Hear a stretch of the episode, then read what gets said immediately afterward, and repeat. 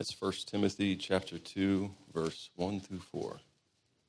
First of all then, I urge that supplications, prayers, intercessions, and thanksgivings be made for all people, for kings and all who are in high positions, that we may lead a peaceful and quiet life, godly and dignified in every way. This is good, and it's pleasing in the sight of God our Savior, who desires all people to be saved and to come to the knowledge of the truth. Please keep your Bibles open with me there to 1 Timothy chapter 2. As uh, this morning we are beginning a, a, new sermon series. I'll come back to that in just a, a moment. But for now, I, I want to draw our attention to a vision that I shared with you as partners in the gospel here at CrossPointe Coast just a few months ago a vision for maturity a maturity that's the sort of maturity in the midst of a congregation that grows up into a 50 year old church who has been faithful to seek maturity over the course of those years, that's grown not only in number, but also has grown in wisdom and understanding together as a body, a wisdom and understanding that works its way into our life together before our God and in light of His gospel filled with His Spirit. We just finished a sermon series through the whole of the scriptures, the history of redemption series. And I encourage you to consistently, thoroughly, and deeply study, know, remember the scriptures. Last week we uh, ended our time with this application, an, an encouragement. I want to re encourage you to, to find a Bible that can fit in your hand easily, that you could carry all day long. I actually put a few examples of those from very inexpensive to very, very expensive uh, on the. Um, on the podcast last week and the notes that are there. Look at it. If you don't have one already, that you could carry with you everywhere, that you could actually know and be constantly reminded and remember with you everywhere you go, just as Deuteronomy 6 would instruct us Uh, encouragement to, to mature in light of the gospel that we have given to us in the scriptures. And now in February, we're going to begin again in Romans. We're going to look to chapter 2 of Romans. And, and so, by a broad understanding of scripture in the series that we're just coming out of, that we find in BibleTogether.com and the History of Redemption series, and then all the way to a careful study of biblical doctrine as we find it in that careful study that we're going into again in Romans, I hope that you can see an effort that is being made to bring us to maturity right here in this pulpit. There's a labor that's taking place that, that we are participating in as a congregation right here and right now. But from uh, this broad, sweeping understanding of the scriptures to a, to a deep dive into the doctrines of the scriptures in Romans. Uh, in coming to January, I thought it might be good opportunity for us to offer some sort of guardrails against an error and an encouragement in our mission together as we pursue maturity. So, in an effort toward maturity as a congregation, we can't overlook our responsibility, listen, to grow in immaturity. Now, what do we mean by that? We should at all times be seeking to bring into our fellowship, into our number, those who were lost and perhaps are even remaining young in their faith. Just as 1 John chapter 1 verse 3. Go and look at that sometime this today and we proclaim a gospel so that the immature may also have fellowship with us, even as our fellowship is with the Father and with his Son, Jesus Christ. So we are growing in a fellowship with God as God brings those who are new to that fellowship into our midst. In this way, what we'll grow in is in maturity in our proclamation by increasing our fellowship with those who are new and perhaps immature in the faith. Do you see where I'm going with this?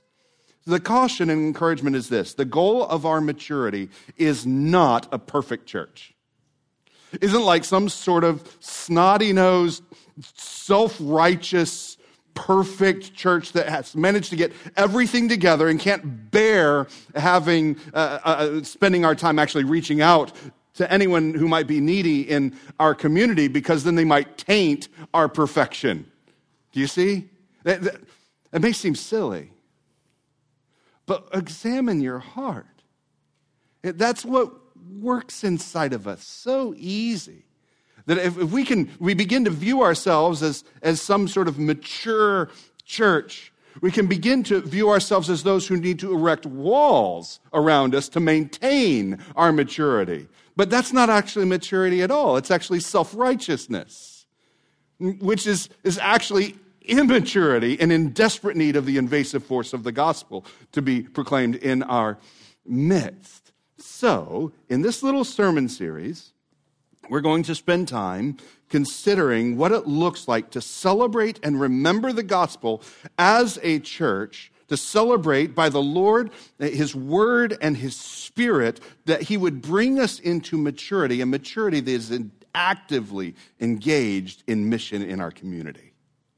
Let's pray that the Lord would do that in these next couple days. Lord, I pray that in this January you would offer uh, uh, clarity and conviction to us, that we would grow, that we would even grow in the perfections that are revealed by our God.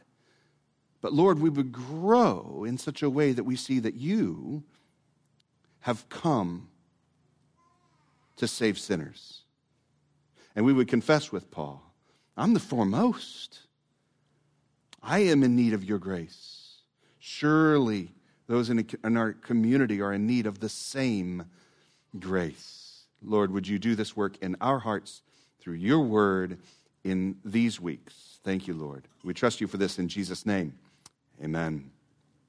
This morning, we're going to begin a simple three week series. It's, it's a topical series of expository sermons. All right, are you with me? Uh, we, we want to share what we call our three I way of living an intercede, invest, invite way of living. That's a topical idea. You're not going to find the three I life somewhere in the Bible, but you will find these things in the scripture. Uh, and, and we're going to go to those texts and consider carefully what does the word have to say to us this morning about interceding for those that we encounter in our community. In our partnership course, we often discuss the, the contribution rhythm. Uh, and, and when we come to that contribution rhythm, you, we use this simple tool to aid us in gospel proclamation. It's an encouragement to intercede for, to invest in, and to invite others to know Jesus Christ.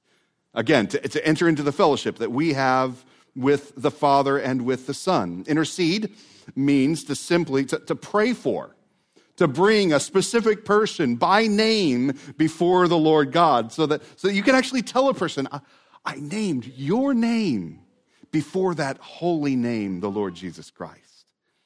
And to invest means to spend time with, to encourage, to, to help in a time of need, or simply to enjoy life together with someone that you're praying for. And to invite means simply to invite, perhaps, to join us in a celebration service but it means so much more to that. And we'll unpack that in week three. It means to invite into your life, to actually get to know him, to actually get to know her. It means, most importantly, it means to invite to know Jesus.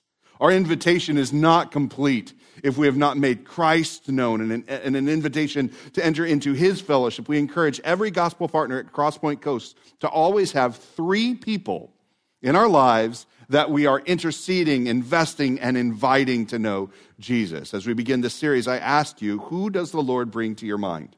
Even as we are going through that right now, there's a chance that someone just came into your mind, like, yeah, like that person.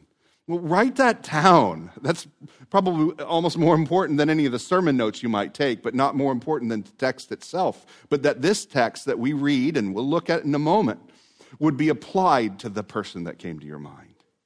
Who does the Lord bring to your mind? Perhaps he or she is already here with us. Like has already received an invitation to, to gather with us right here. Maybe a friend, a coworker, or a son or a daughter sitting right next to you. You're here this morning because someone loves you and has been praying for you. Not only to invite you to, to sit with them this morning in this gathering, but you have been invited here that you would hear the gospel of Jesus Christ. And I pray that you would hear of grace and that the Lord would, just as the one who invited you, would also encounter you in your need, and particularly your need for forgiveness and for grace, and that you would know with us the new life that we can have together in Christ. Isn't that beautiful? What if I could say that exact thing next week and someone that you invited last this week would be with us? What if that could be said in your community group this week? And someone that you've invited into that fellowship would be with you and would hear the beauty of the grace that's being worked out in the midst of a congregation as we gather and as we scatter. Now, in our text this morning in 1 Timothy, if you look actually back just a little bit before, in chapter 1, verse 15, we actually looked at this a few weeks ago in our History of Redemption series, sort of a culmination of where the story has been going. In chapter 1, verse 15, it says, The saying is trustworthy and deserving of full acceptance that Christ Jesus came into the world to save sinners, of whom I am the foremost. This verse sets the tone and the purpose of 1 Timothy. I go back to that so we would understand why we have what is before us here in chapter 2. So when we come to our scripture this morning, and at the beginning of chapter 2, we see that the first instruction in, in, in keeping with the purpose that God has revealed, that Christ has come into the world to save sinners, is first of all, then. Right? That's what it says. You following along with me? First of all, then, I urge you that supplication, prayers, intercessions, and thanksgiving be made for all people. It's in, a, in prayer. It's actually in prayer that we unite ourselves with the purposes of the Redeemer who has come into the world to save sinners. This is the heart of what prayer is for in this text. Jesus taught us to pray, right? And when Jesus taught us to pray, he, he said, Pray, Our Father who is in heaven. Uh, the, the heart of what prayer is, is to look up to our Father who is in heaven, to look upward. So much of our lives are spent looking inward, looking at circumstances, looking at our own desires, and then pursuing them. Prayer calls us to focus upward. Our Father who is in heaven to bring our thoughts, our cares, our circumstances, and our desires into alignment with the reality of the glory of God and the love of a father for his people. So I urge you to pray. And in the midst of that mindset, we pray four things supplications, prayers, intercessions, and thanksgiving. Now, this is the part where if maybe I was a little bit more lazy, I would say, okay, there's the four points of our text this morning. All right, and then I would dream up some way that supplications, prayers, intercessions, and thanksgiving are, are radically different, and here's the way you should do each one of them. But I think that's actually maybe just a little bit of a lazy way, because I don't think that's actually what Paul's saying here. I don't think he's making a hard distinction between these four ways of praying. I think it's, he's basically saying something like, we ought to pray in all the kinds of ways that a person prays. I don't think he's trying to make a four point sermon out of this. I mean, supplications, what are they? You know, like you have to pray in the way where you actually make requests to God. That, that's what you do when you supplicate. You make a, a specific concern about which you are aware and you make it known to the Lord in prayer. You ought to supplicate, make your requests known. You ought to pray. I'm like, supplicate. Uh, what's prayers? Well, prayers are broadly, you know, prayers. But also, one of the ways that we can pray is by opening our prayer book that is filled with prayers.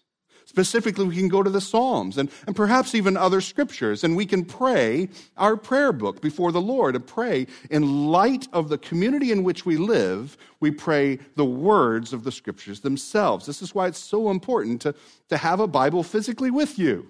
I mean, unless you have all the Psalms memorized, um, then I would recommend maybe having the word with you. So at all times, I urge you to make your prayers known before God.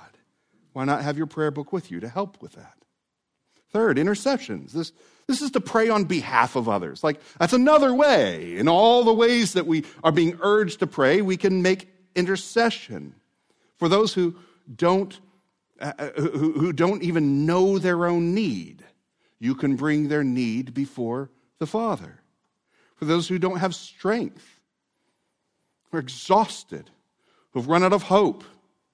For those who do not have faith to pray, do you have faith to pray on their behalf? To those who do not yet believe, that you would pray that God would answer that greatest need, that God Himself would grant faith to the one that you name before him. To intercede is to bring the name of those that we see and know in our community before God, our Creator and Redeemer. And then we're told about thanksgivings. Do we have eyes they're inclined to, to when we're walking around our neighborhoods and when we're driving along the road and we're entering our schools and our workplaces and the various places that God has placed. Us. Do we have eyes to see the kindness of God in our community? Like, do we see goodness and then give thanks to God? Or do we just sort of presume that we deserve it? Or even notice that it's good to begin with? In, 1 Thessalonians, it opens that book in this way.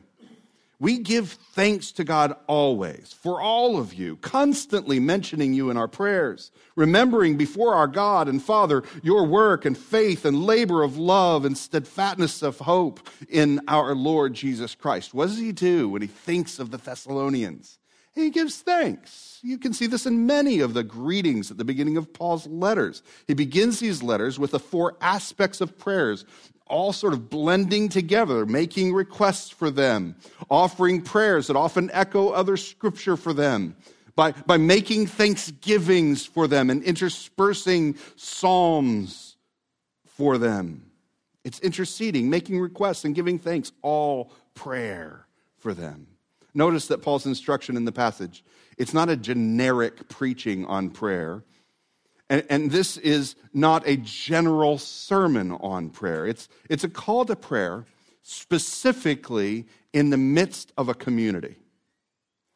It's a call for prayer for those who are around us. It's a call that means that we need to intercede.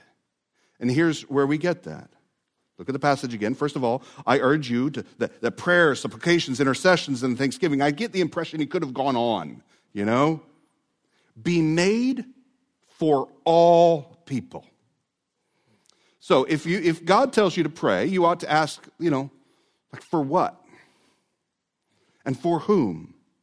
And the answer that the Spirit inspires for us in this text is for all people. Specifically, the category of people whom the Spirit is directing us to pray in this passage is the all people category and you're like, man, this is not helping, Pastor. Could you narrow it down just a little? And I would argue, yeah, I mean, that's a lot. I, I know that we said at the start of the sermon that we're, we call every partner at CrossPointe Coast to pray for three people. But the instruction is clear for us in our text this morning that it is a call to pray, an urging to pray for all people.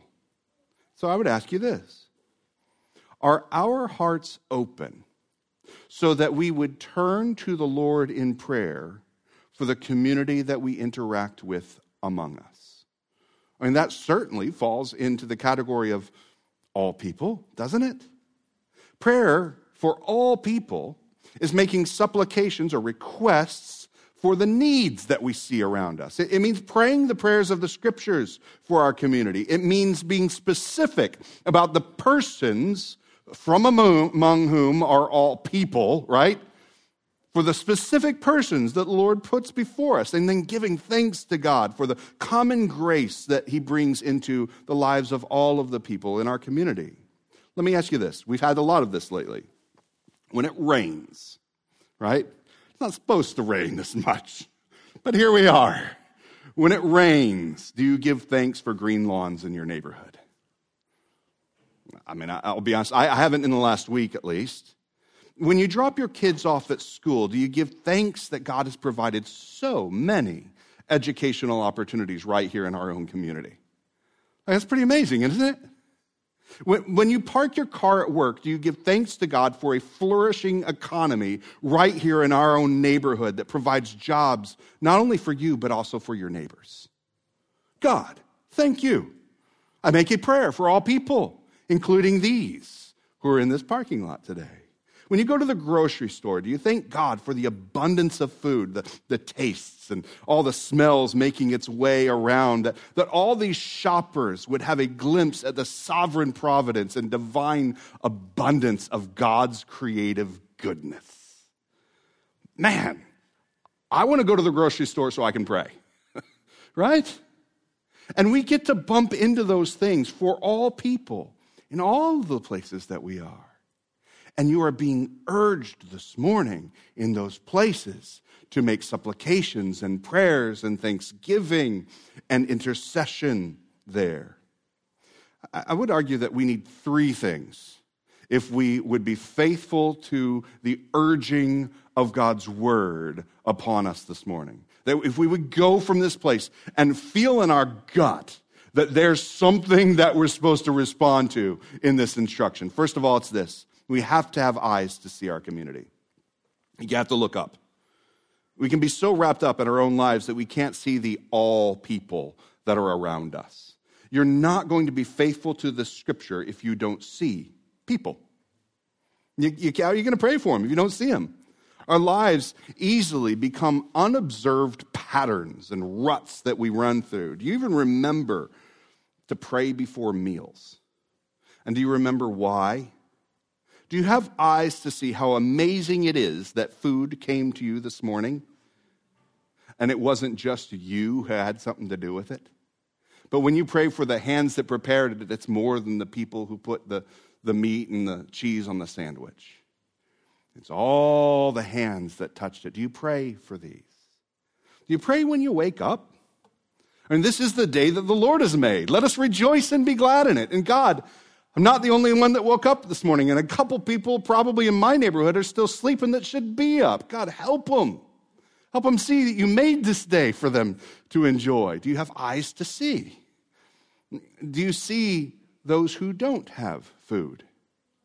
Do you see those who don't have a place to sleep and that were up all night because they lost their job and are struggling in school? Do you, do you have eyes to, to lift up your eyes and see the, all the people that are around us? That's the first thing. We're not going to be able to hear the urging of this prayer if we don't lift up our eyes from ourselves. The second thing would be this we have to have hearts that react with compassion.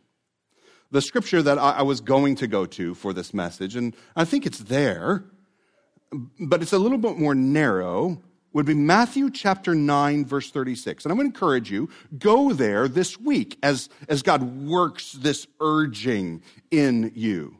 Go to Matthew chapter 9, verse 36. It says, When Jesus saw the crowds, he had compassion for them because they were harassed and helpless, like sheep without a shepherd. When we see need, is our response to ask the Lord of the harvest to send out workers. That's what he says in the next bit. Man, I, I know my response very often when I see a need in my community, I think, oh man, there's nothing I can do about that. You know? Like I feel a little bit of like guilt.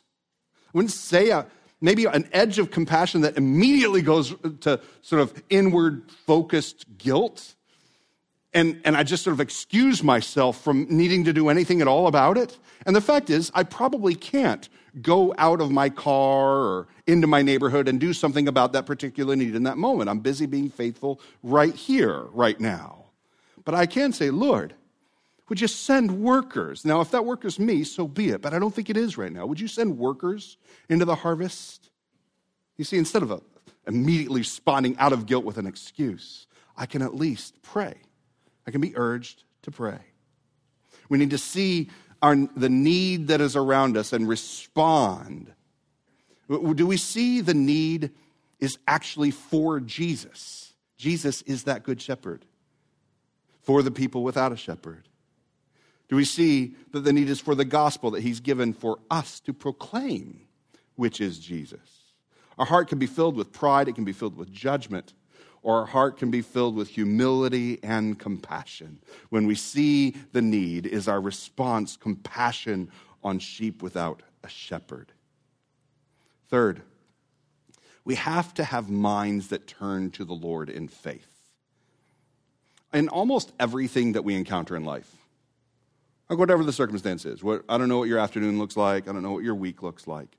Whatever you encounter in life, typically our response is to turn to ourselves, to turn to our, our thinking about the issue, to turn to our emotional response to the circumstance. But if we, what if we had minds that have been urged to pray, and in that way, our first response is to turn to the Lord in prayer? In independence, with faith. We see something difficult. Do we shake our heads and say, man, that's rough? Do we wag, wag our feathers? Yeah, that's what you get. Do, do we complain or even curse? What in the world? Is that our response?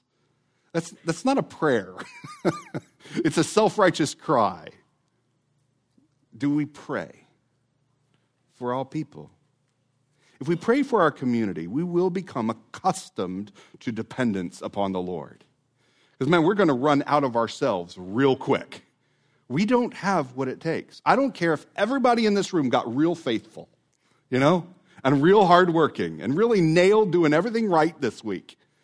We can't meet the need of all the sheep without a shepherd because we're not the good shepherd. Jesus is. And we will be driven to a need, an urge to prayer, crying out to the Lord God, that all people that are in my community need your provision need your grace rather than my responses of frustration and complaining. Prayer. Now look at the passage, as I need more help. This all people thing, it seems like too much. So give me more direction. We're told to make supplications, prayers, intercessions, thanksgiving be made for all people. And then, after all people, it says for kings and all who are in high positions. Now that's good. Some of you are, are, accustomed to this. I've heard you. You're, you're very regular in praying for those who are in leadership, and some of you even name them by name. There's such a practicality to this prayer. I want you to see the, the, the argument, the very on the ground pragmatism, you might even say, of this prayer. We know that our lives are lived in a world that is ruled by authorities. I mean, you know that, right? You don't get to just do whatever you want, and the, the shape of the world has something to do with, with people who are above me who are shaping it, you know? And so, those who confess, I live in a world that has rulers, will I then turn to the supreme, highest authority, the Lord Himself, say, highest authority, Lord God, will you ex- exercise your authority over those who are under your authority and over me?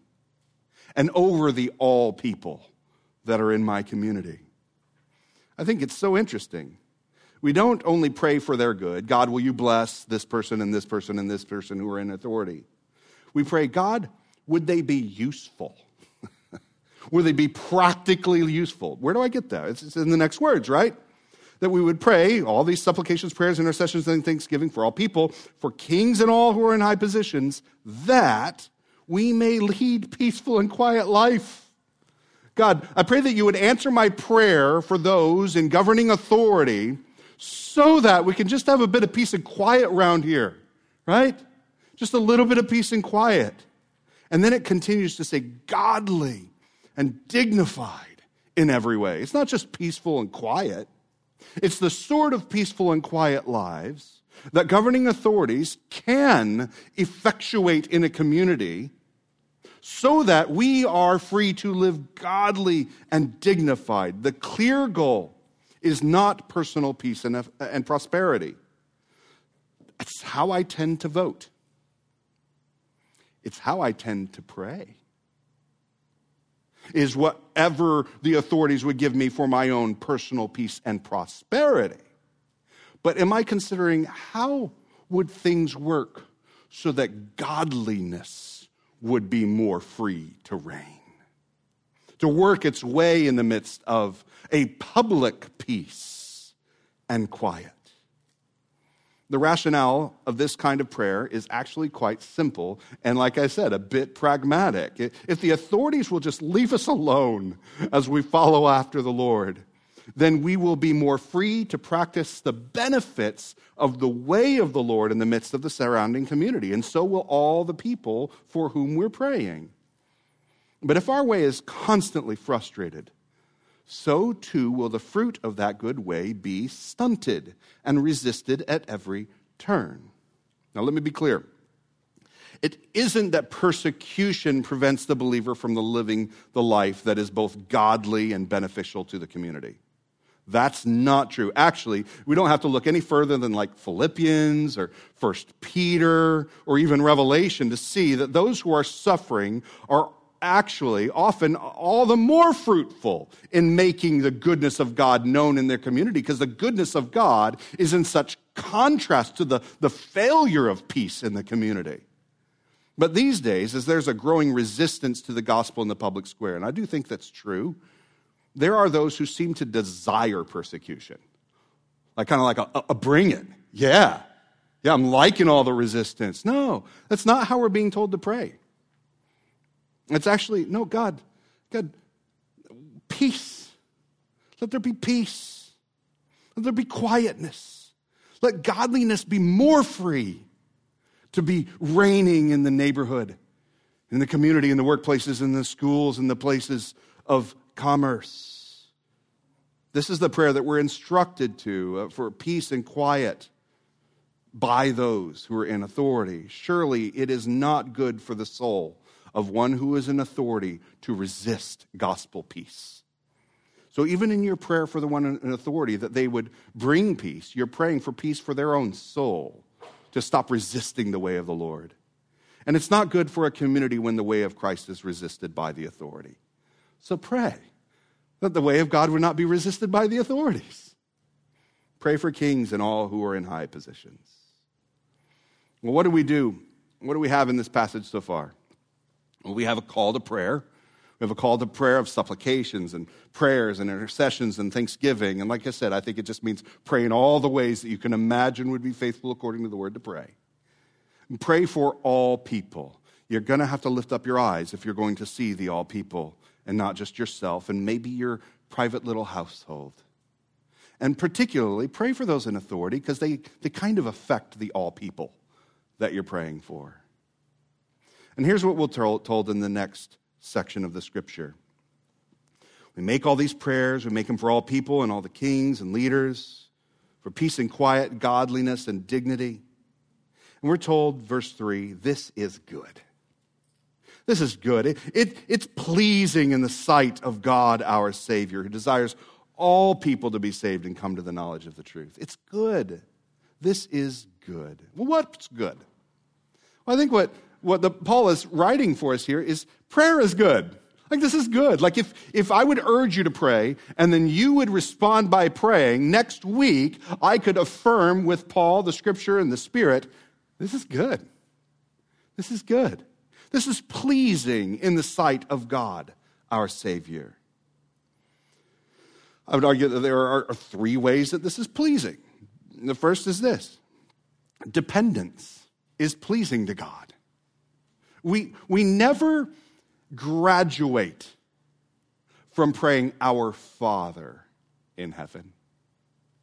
You see, there's not going to come a day when we say, Hey, you know, you know, I used to call you father, but now we're just kind of like friends now, right? Kind of like equals, you know, kind of matured. Like to that point, can't you just call me Jeremiah and I can call you, you know, by your name or something? No, he's always our father. This is good. It pleases the Lord for us to take our seat as his children, that we mature as beloved children. The disciples of Jesus Christ are called to faith, and faith that prays with faith and dependence is good. And secondly, goodness pleases the Lord. It, pleases the Lord that we depend on him and when goodness flourishes in the land, the Lord is pleased. Like that's kind of what he did. He didn't make the world to be broken. He made the world to flourish under his good design. And when it does, it harkens back to the beauty of the design of the Creator, and the Lord is pleased. When we pray to God for peace and quiet, we agree with him that shalom is good. It's good when it dwells in the land. Goodness, peace, quiet, biblical godliness, dignity is good. And we ought to pray for such things. The, the Lord didn't reveal his commandments and instructions so that we would ignore it, reject it, experience persecution, and endure. That's not God's, the beauty of the flourishing of God's design. It's often how we, we exist in a moment, but it's not the flourishing of the plan. And so, if God would, because, goodness and, and peace to spring up, for which we long. And we agree with him that, that that would be pleasing. And he brings it. We give thanks and we agree with God. Goodness is, you know, good. And then we confess this, right in that next verse. It's, it's pleasing to God who desires all to be saved. We say, God, goodness is good and salvation is great. There's no goodness that we could imagine that is greater than the salvation brought by our God. We agree with 1 Timothy 1:15 that you, God, have come in the person of Jesus Christ to bring salvation for sinners. That's good. Jesus came to the earth because rebellion and sin of mankind had broken God's good creation, plunged it into darkness, and we can agree, God, that's not good and we grieve, and our hearts well up with compassion. God, we can't live like this any longer. And Jesus, God the Son in the flesh, agrees, and He's come to bring light. How does He do this? He does this by a righteous life, and our prayer remembers the righteous life of our God. He alone lived sinless, perfectly righteous before God. And, and second, by his sacrificial death. And our prayer agrees with God. God, I make, I make requests in light of the fact that I know that you've come. And I know that the hope is that my community would not only know peace, would not only know quiet, but would know Jesus Christ and his sacrificial death on the cross for the forgiveness of our sin. He took a death that was deserved by the all people that I keep bumping into and myself. And God, I pray that as you took our death, that we would see that we can have life in you. A victorious sort of life, like the sort of life that you secured by your resurrection. We can know that we have life. This is the gospel, and we agree this is the good that we are praying that peace and quiet would afford greater opportunity to proclaim. Do you want that for all people in our community? Our prayer for all people agrees with what is pleasing in the sight of God our Savior, this scripture says. Prayer is a sign that what pleases the Lord pleases us. And we want it. We supplicate. We make request for it. I have just a couple notes before we close. Just a couple, maybe, nuances and corrections. First of all, all people. Let me suggest that all people means neighbor. That's, you know, that's kind of like Jesus talking, right? Who, who am I to love, right? Like your neighbor. And, and by neighbor, he doesn't mean, you know, everybody. No, like if you're walking on a road and there's a guy on the side of the road that recently got beat up, like that guy, that guy's your neighbor. We live in a particularly interesting moment in history.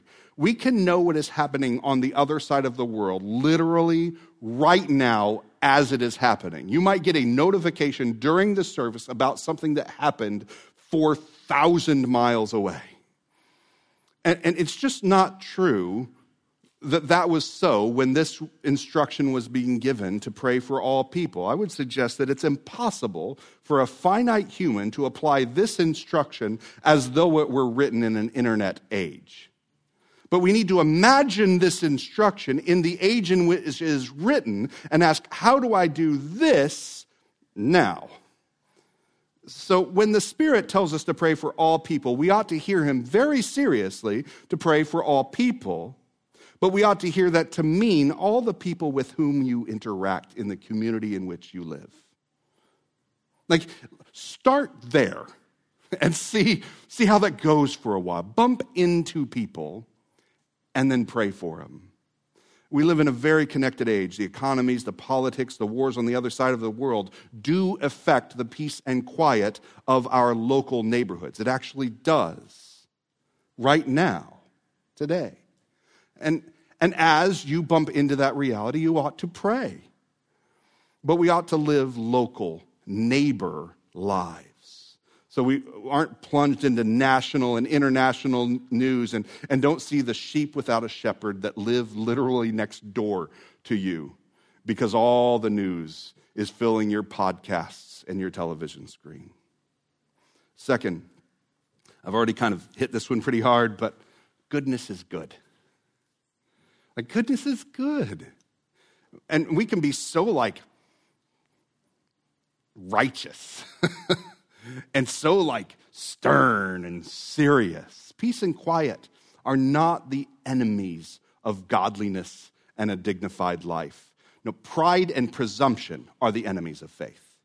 But goodness, peace, and quiet are the friends of a godly, dignified life. We live in a frenetic culture, and, specifically a transient and fast moving state and region of the world. I was struck when I visited a small town recently over Christmas, and, and I was just struck by how simple and faithful the lives of the people were there. And I thought, I think this might be a little bit of a glimpse of what that peace and quiet, godly and dignified life might look like. And, and that's really hard to do where I live. And so I ought to pray, God, goodness is good. Would you make it more manifest here in my life and in the lives of the people that I bump into? And third, salvation is the only enduring goodness. You could have 70 years of peace and quiet and perish.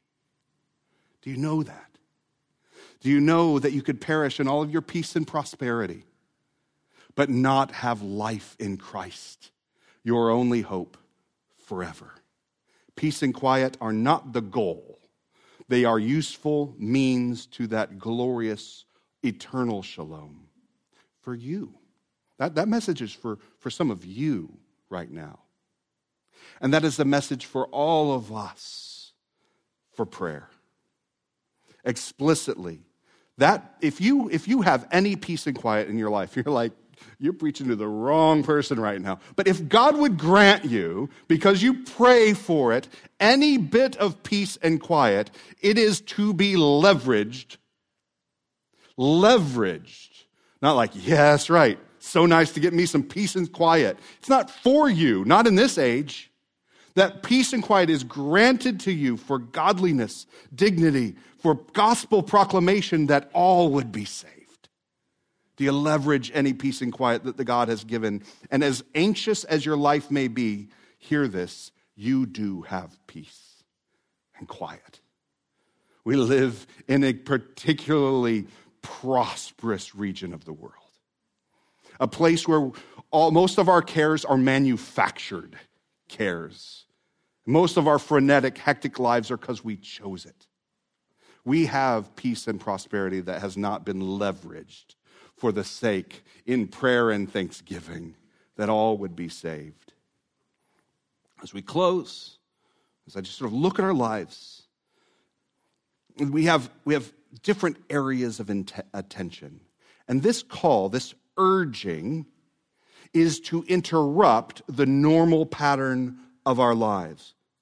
We have different things that call for our attention. The first of which is our already busy lives. Isn't your life busy?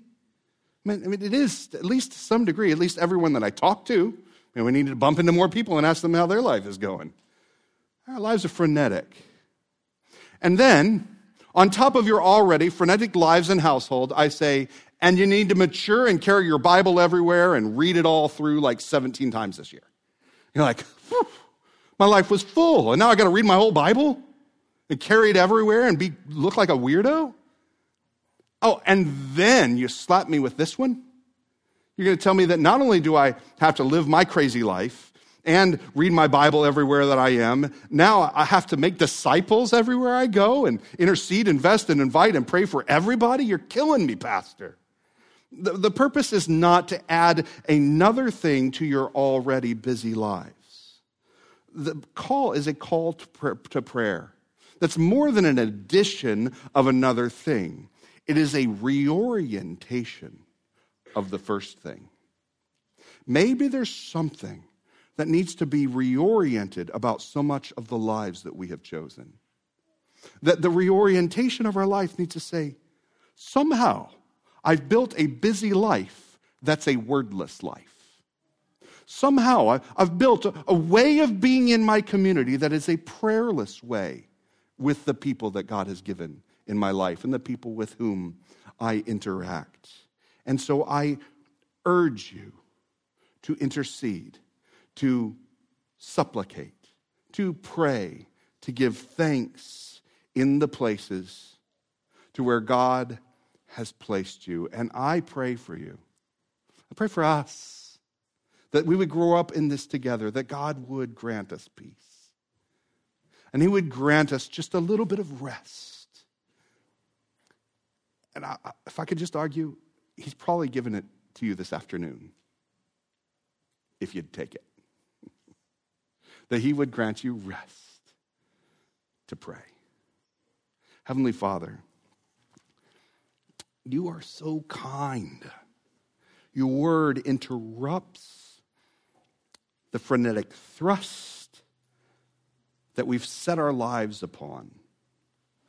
Your gospel, the gospel in which heaven invades earth in its spinning.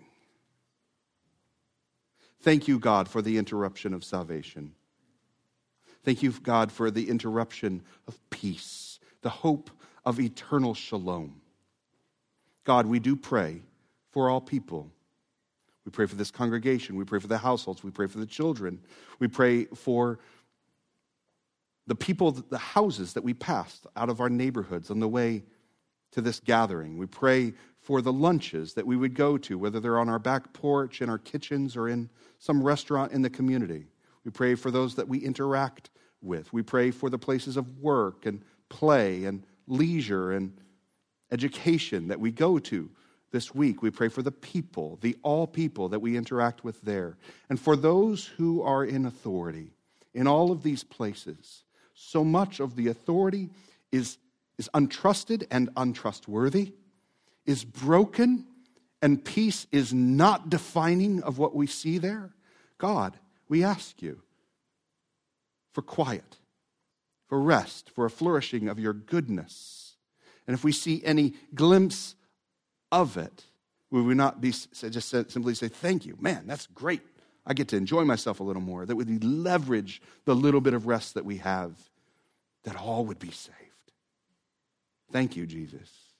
We give thanks to you that you're already doing this in so many ways. Interrupt our lives to see it. Thank you, Jesus. We pray this in your good name. In the name of Jesus Christ, we pray.